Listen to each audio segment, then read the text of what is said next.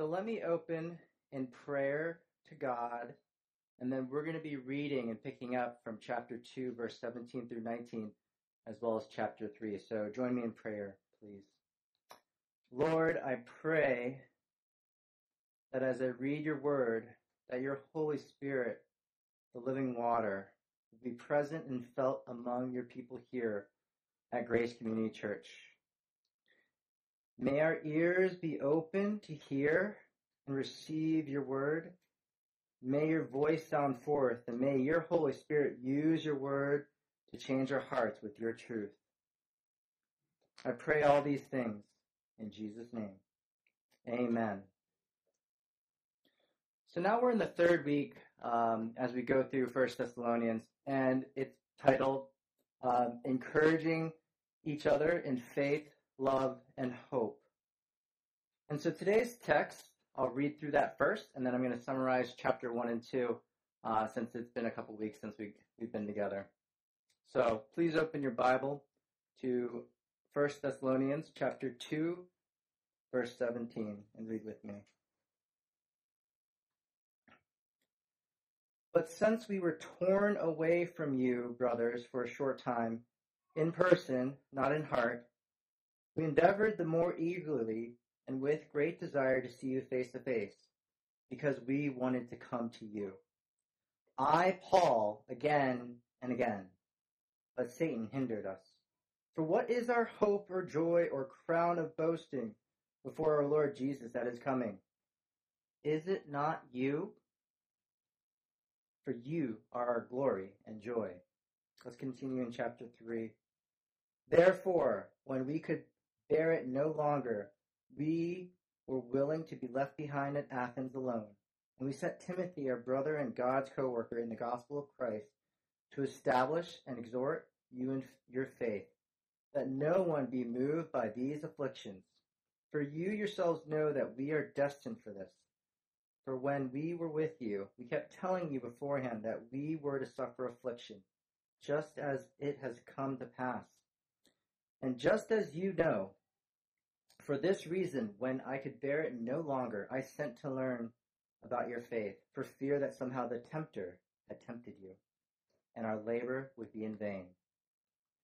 But now that Timothy has come to us from you and has brought us the good news of your faith and love, and reported that you always remember us kindly, and long to see us as we long to see you. For this reason, brothers, in all of our distress and affliction, we have been comforted about you through your faith. For now we live, if you are standing fast in the Lord. For what thanksgiving can we return to God for you? For all the joy that we feel for your sake before our God, as we pray most earnestly, night and day, that we may see you face to face and supply what is lacking in your faith. Now may our God and Father himself and our Lord Jesus direct our way to you, and may the Lord make you increase and abound in love for one another and for all as we do for you, so that he may establish your hearts blameless in holiness before our God and Father at the coming of our Lord Jesus with all his saints.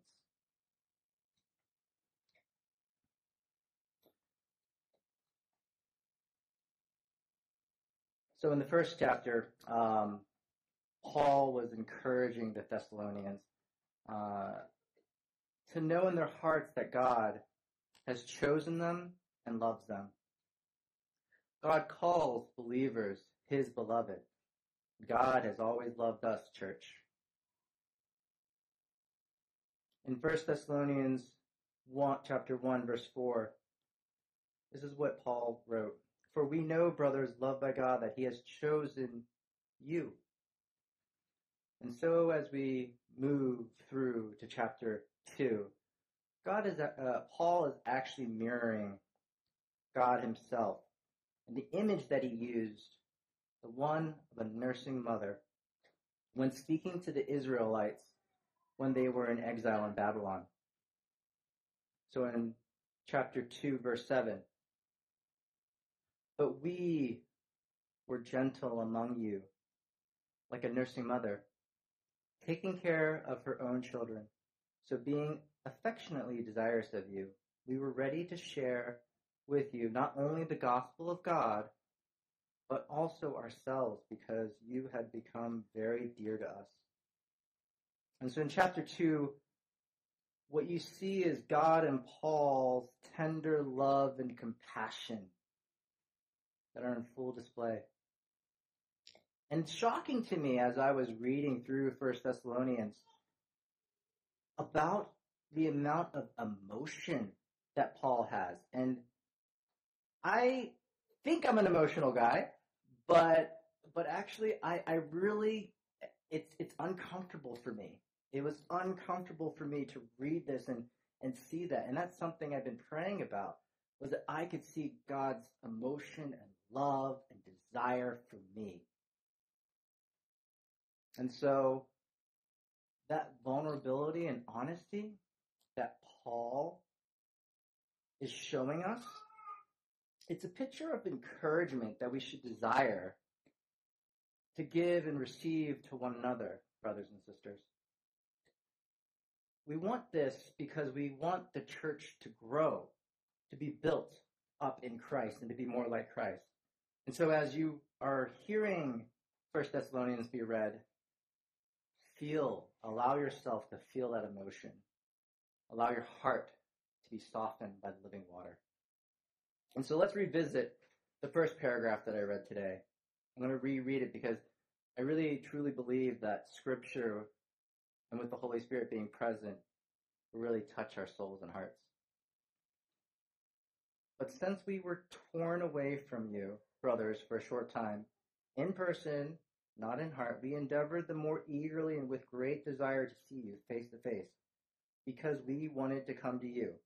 I, Paul, again and again, but Satan hindered us. For what is our hope or crown or joy or crown of boasting before our Lord Jesus that is coming? Is it not you?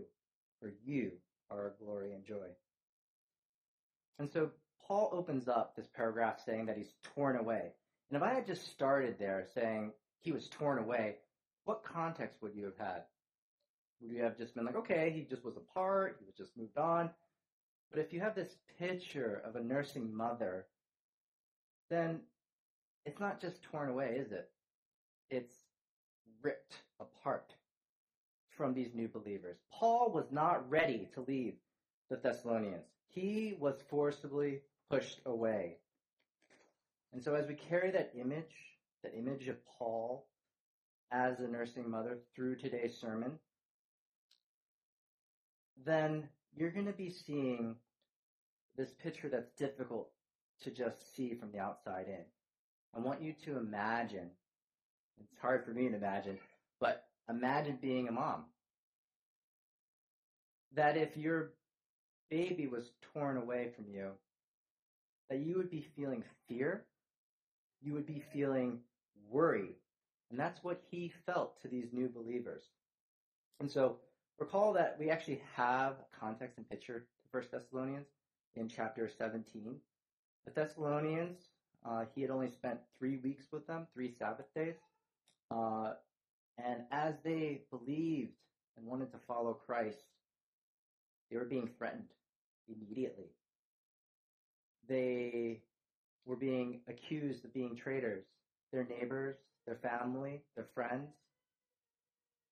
And so Paul was forced away. He was unable to bear with them, and he actually had to leave them, leave his beloved behind. And so that's what Paul is sharing with us today, church. He's laying out this raw emotion of pain. But he's also showing us that in times of distress, in times of affliction, we can feel comfort as we increase our dependency on God the Father and Jesus Christ. And so as we move from chapter 2 to chapter 3, I'm going to read just chapter 3, verse 1 through 5. Therefore, when we could bear it no longer, we were willing to be left behind at Athens alone. And we sent Timothy, our brother and God's co-worker in the gospel of Christ, to establish and exhort you in your faith, that no one be moved by these afflictions. For you yourselves know that we were destined for this. But when we were with you, we kept telling you beforehand that we were to suffer affliction, just as it has come to pass. And just as you know, for this reason, when I could bear it no longer, I sent to learn about your faith for fear that somehow the tempter had tempted you, and our labor would be in vain. And so what you see here is that the enemy is actually mentioned twice. Um, and the enemy is Satan.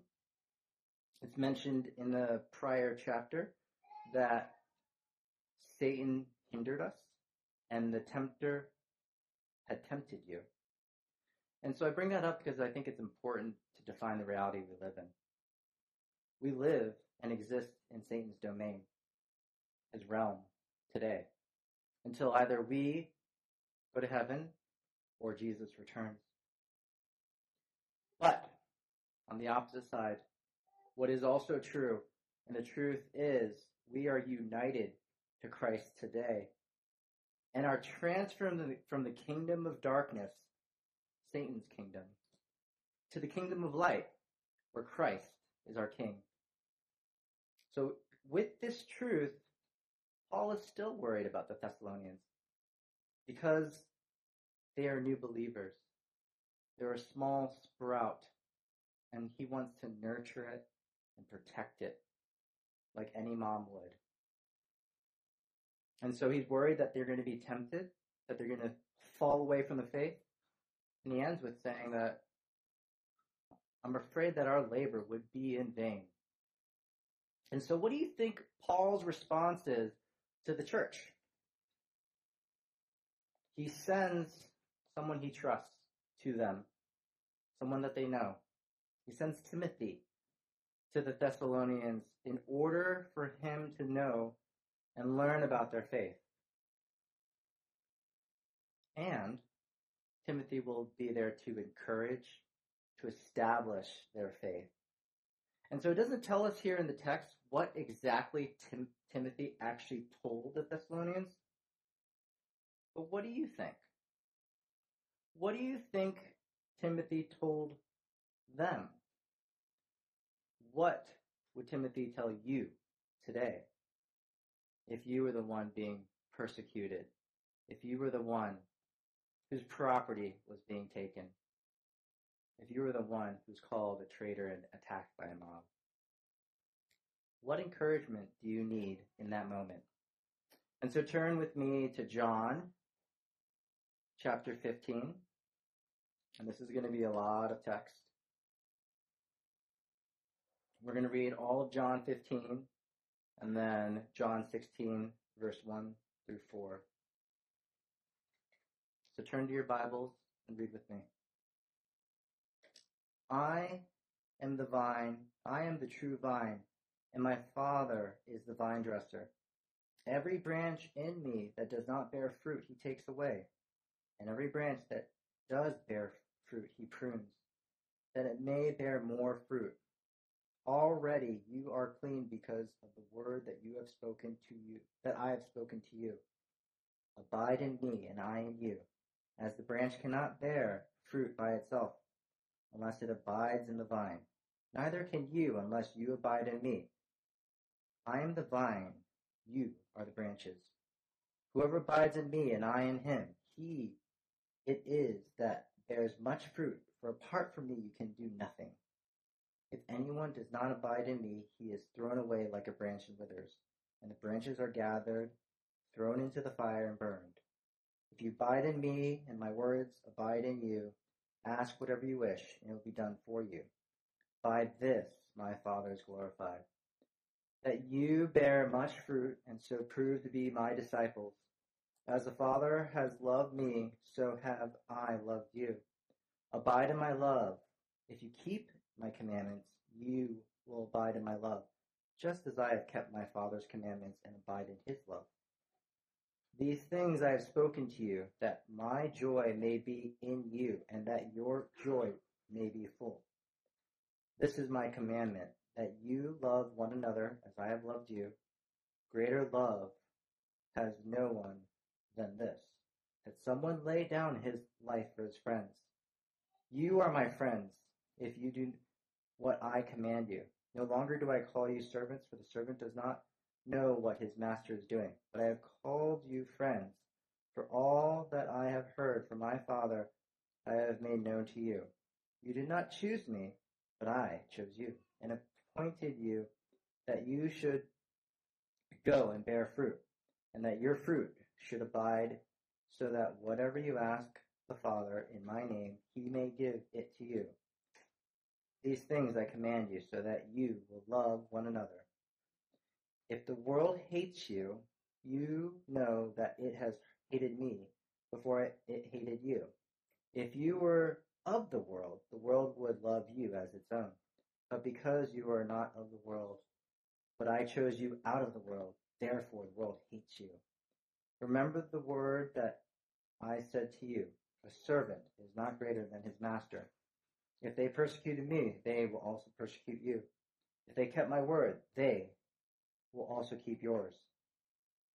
But all these things they do, they will do to you on my on account of my name, because they do not know him who sent me. If I had not come and spoken to them, they would not have been guilty of sin. But now they have no excuse for their sin. Whoever hates me hates my Father also. If I had not done among them the works that no one else did, they would not be guilty of sin. But now they have seen and hated both me and my Father. But the word that is written in their law must be fulfilled. They hated me without a cause. But when the Helper comes, whom I will send to you from the Father, the Spirit of truth who proceeds from the Father, he will bear witness about me. And you will also also will bear witness, because you have been with me from the beginning. I have said all these things to you to keep you from falling away. They will put you out of the synagogues. Indeed, the hour is coming when whoever kills you will think he is offering service to God. And they will do these things because they have not known the Father nor me. But I have said these things to you, that when their hour comes, you may remember that I told them to you. And so that's a lot of text. And so we're just going to really take it one verse at a time. So Jesus was speaking to his disciples in the upper room right before he was going to be crucified. And so what we're learning is actually about Jesus telling us more about him. He's telling us of himself. He's also letting us know the relationship that he has to God the Father. He also knows that we need to understand our relationship to him as his church. So in verse 1, Jesus tells us, I am the true vine, and my Father is the vine dresser. In verse 5, Jesus tells us, I am the vine, you are the branches. And so God is actually painting an image for us to see, church. And so just take a step back. We're in a garden, aren't we? Is that where we are? And in this garden, it feels like the Garden of Eden, where Adam and Eve were. Except we're not Adam and Eve in this picture, are we? We're the branches connected to the one who gives us life, Jesus Christ. And so, as Jesus tells us in verse 2, every branch in me that does not bear fruit, he, that's God the Father, takes away. And every branch that does bear fruit, he, God the Father, prunes, that it may bear more fruit.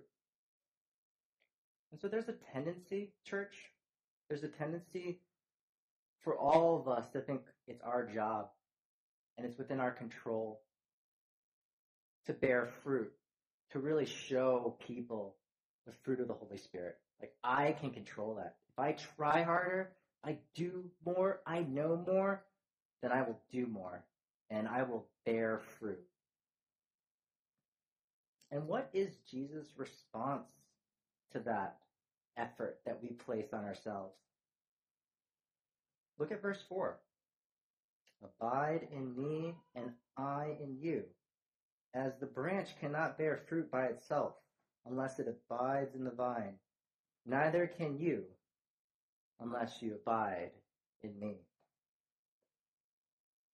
Do you see it, church? As we pause and walk through that very slowly? Do you hear it? Are you receiving that? It is when we abide in Christ, it is when we are connected and in union with Christ that we will bear fruit. Because we're only the branches. We need to go to Christ continually. Because it is Christ who's going to give us the daily bread. We need to go to Him daily in order to flower and bear fruit. And so Jesus then tells us why. Why is it important to bear fruit? In verse 8, by this my Father is glorified, that you bear much fruit, and so prove to be my disciples. So said another way, the way that we can glorify God, the way that we can point people to God the Father is to really abide in his son, Jesus Christ. And when we do so, when we actually abide under Jesus' teaching, we will have life. And so when we turn to Jesus, when we desire to know him more, it allows us to see God and less of ourselves. And so I want to share something that our brother in Christ, Paul Longi, had shared with me uh, at a men's meeting in October 2020 when we went through this, John 15. He asked the men to think about the fruit. He asked us, what is it that a fruit tells of the tree? The fruit we bear informs what type of tree it is. If the fruit is sweet, then the fruit of the Spirit is being displayed and is also sweet. But who, church, is the fruit for? And this is something that Paul pressed into, and I loved his insight that the Holy Spirit gave him. It's not for us, not for the branch. The branch doesn't eat the fruit. It's for the passerby. It's for that person who is passing by and can take the fruit from you, the branch, and taste it. And as that person tastes it, we will either be pointing to Christ or we won't. And so do you feel that now, church? As we press into us being the branch, Jesus being the vine, and us bearing fruit through being connected in union with Christ? The more we look to Jesus, the more our perspective changes, even when we look at our own circumstances. Even though we face hardship or joy, by looking to Jesus and abiding in Him, it will change you. And so let's bring this back to the Thessalonians. Notice that continuing in John, Jesus' commandment in verse 12 through 13. This is my commandment that you love one another as I have loved you. Greater love has has no one than this, that someone lay down his life for his friends. So Jesus Christ did this for us when he was crucified on the cross. He bore our sins, took the penalty for all of our sins. And his death showed us God's love for us and Jesus' love for us. because we are his people. We are his beloved. But if I were to end the story on Jesus' death and say that that sacrificial love, that was it, it would be an incomplete story because it's about his resurrection in which he is demonstrating his power and authority over Satan. And so the Thessalonians were persecuted, they were struggling, Satan was present and tempting. And yet, in the face of these circumstances, what would bolster, what would bolster and sustain the Thessalonian church? So let's continue in chapter 15, going back to verse 2. Every branch in me that does not bear fruit, he takes away. And every branch that does bear fruit, he prunes, that it may bear more fruit. And so here's the point, church. As Christians, as fellow believers, as your brother in Christ, we are destined to suffer. We are destined to face affliction and to go through trials. And so when we were struggling with this image of pruning, uh, we, we, we, we thought of it, we thought we'd look it up. And so, um, ever since we moved to the area, my wife and I have taken our, our, our boys and taken them grape picking. And what we learned was pruning isn't trimming a bush. It's not you make bush pretty and round and take off the excess. Pruning is going down to the stub. You're taking that branch off and cutting down to the stub for grapes. And and so that image of being cut to the stub as a branch, even though Jesus says, if if you're for me, I'm still going to cut you down in order for you to be pruned and bear more fruit. And so whether you are following Christ or not following Christ, you will face trials. But if you are abiding in Christ, those trials will have a different meaning for you. And that's what the church in Thessalonica, that's what they were facing. And so in chapter 15, verse 18 through 20, it really drives home that point. If the world hates you, know that it has hated me before it hated you. If you were of the world, the world would love you as its own. But because you are not of the world, but I chose you out of the world, therefore the world hates you. Remember the word that I said to you.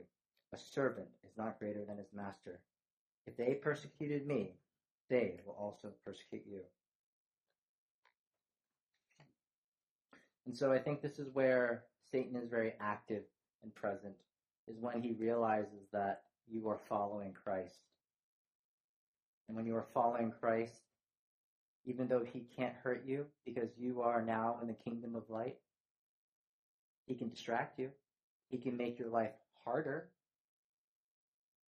but when you belong to Christ, your effort, Satan's effort, can't harm you.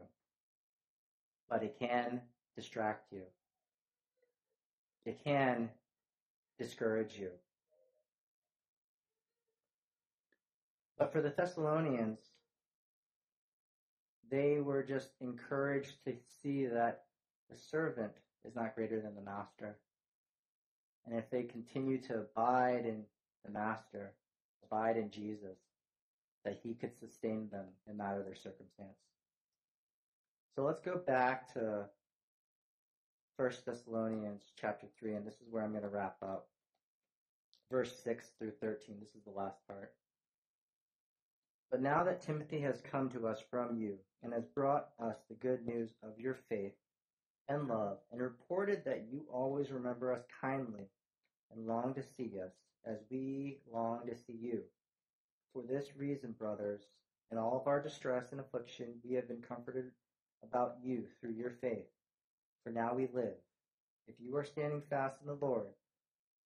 For what thanksgiving can we return to God for you, for all the joy that we feel for your sake before our God, as we pray most earnestly night and day that we may see you face to face and supply what is lacking in your faith. And may our God and Father himself and our Lord Jesus direct our way to you. And may the Lord make you increase in abound in love for one another and for all as we do for you, so that he may establish your hearts blameless in holiness before our God and Father at the coming of our Lord Jesus with all his saints. So it's interesting that the letter, as it progresses, Paul's sharing his concern and worry for the church, but he actually already had the answer, didn't he? He already had Timothy's report.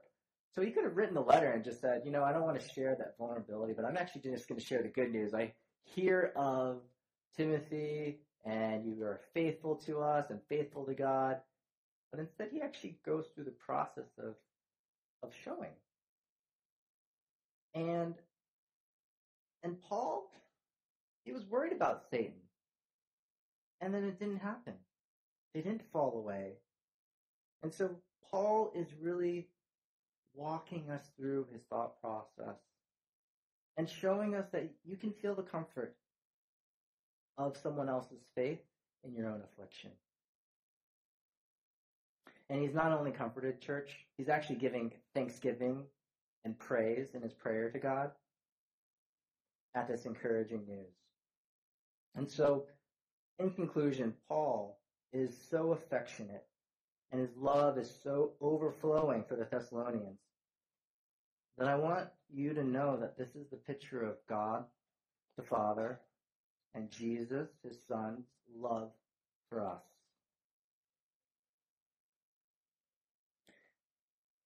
As we face trials and afflictions, just know God sees you. He sees you in your pain. He sees you where you are. We, church, need to abide in Jesus daily. And as brothers and sisters, we need to point one another to Jesus because it's only by knowing Jesus fully, knowing Him, that we can be changed. And so that is my prayer for us, church that we can change into the image of God and people will see God in each one of you. That they will taste the fruit that is off the branch and they will taste the sweetness of the fruit of the Spirit that God is flowing through you, through Jesus. And so it is the Lord that's going to be increasing our love for one another. It is our Lord that will establish our hearts blameless, not by our own efforts. Let us pray together.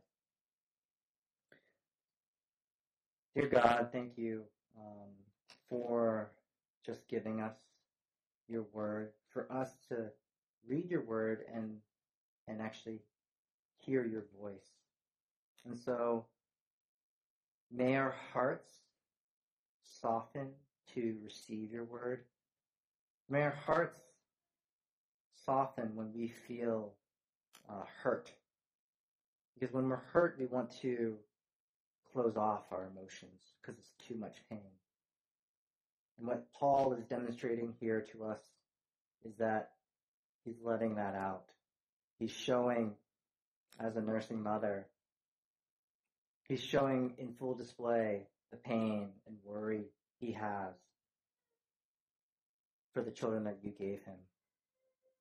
And so I just ask that we are able to bear with one another, that we are able to increase and abound in love for one another.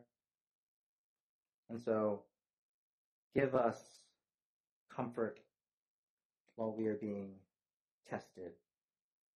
Let us be joyful and pray with thanksgiving for when we see our fellow brothers and sisters stand firm in the faith through Jesus Christ. In Jesus' name I pray. Amen.